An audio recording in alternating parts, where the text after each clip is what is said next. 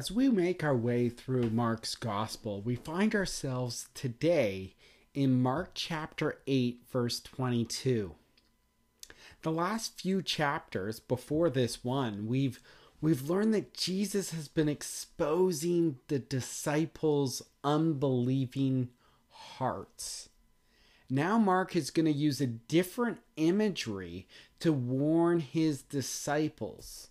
This time, not of the heart, but of the eyes, that they are blind to the truth. Our passage begins with a blind man, and the section continues all the way up to the end of chapter 10, describing again a blind man and how Jesus heals him.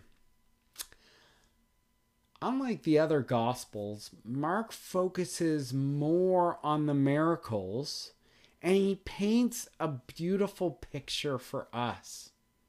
You see, as we've come up to chapter 8, we've seen Jesus calm the storm, walk on water, multiply the bread three uh, two times, cast out demons, Jesus is telling his disciples over and over again your hearts are unbelieving, your hearts are hard. But now he moves on to giving sight to the blind. He will teach us the true nature of faith for the next two chapters. Let's read our passage. Mark chapter 8, verse 22 says, And they came to Bethsaida and some people brought to him a blind man and begged to touch him.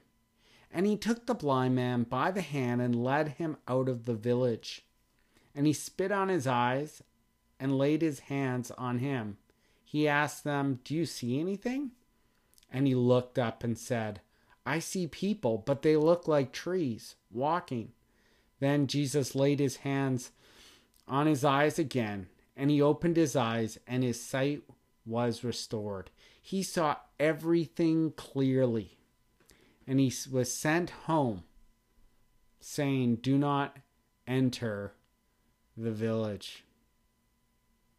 By now, Jesus is kind of getting known as healing people. But this miracle is stands out as it is absolutely remarkable. This is the only miracle in the entire New Testament that is accomplished in two stages. Furthermore, when you look at the text, it says that Jesus took this man outside of the village. Why would he do that? Well, Bethsaida is the hometown of Philip, Peter, and Andrew. But it was also well known that it was an evil place.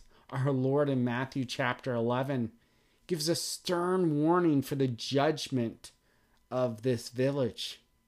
You see, they were willfully blinded to the truth of Jesus, willing to sit in their sin. And so Jesus reveals himself to a blind man, taking him out of the village. Now, notice what happens. He spits on the eye of this man, the eyes of this man, and asks him, Can you see anything? And the guy's like, Kind of, but not really. Right? I see people walking, but they look like trees.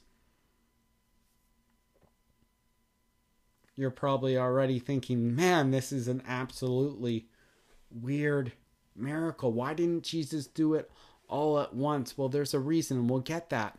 We'll get there. But we see in the next verse, Jesus touches him and his sight was completely restored. I love what the text says. It says he sees clearly. Remember earlier on, last chapter, when someone had a speech impediment, it said that he was able to speak clearly, plainly. And now this man can see clearly. So what's going on here? Well, the reason why there's there is two stages to this miracle is because the miracles are teaching us something in the book of Mark. You see, the disciples up to this point, they saw Jesus. They understood his power, love, and compassion they saw upon the crowds. They saw some pretty cool stuff that Jesus would do. But as they learned and as they grew in their faith, they learned that Jesus is more than just a prophet or a miracle worker. Peter, in his second uh, epistle letter, says this We were eyewitnesses of his majesty. And Peter is about to get have his mind blown with information. Jesus is about to reveal to Peter that he is indeed the Messiah, and yet this Messiah is going to come to suffer. And then later on in chapter 9, in a couple weeks, we're going to see that Jesus is shining bright in all his splendor and glory, and the Father affirms his love towards his Son. But for now, his disciples are seeing half of the truth. How about you today? What do you see of Jesus? Is he your friend, your Lord, your Savior, God? The Apostle Paul, writing to fellow Christians, says this in chapter 1 and verse 16 of Ephesians. He prays that the eyes of their hearts would be enlightened. And so he combines these two metaphors, these two pictures that Jesus has been talking about the heart and eyes, and engaging our affections and our sight and our love for our Lord Jesus Christ. Who is Jesus? He is the Messiah, the Son of the living God, who suffered upon a cross and rose again on the third day, victorious over sin, death, and the grave this victorious Savior. He desires that all would come to Him, all those who would repent of their sin and trust in Jesus Christ. He desires that all His children would daily follow Him by picking up their cross and sacrificially laying down their lives for His fame and for His glory. God bless you and have a wonderful week.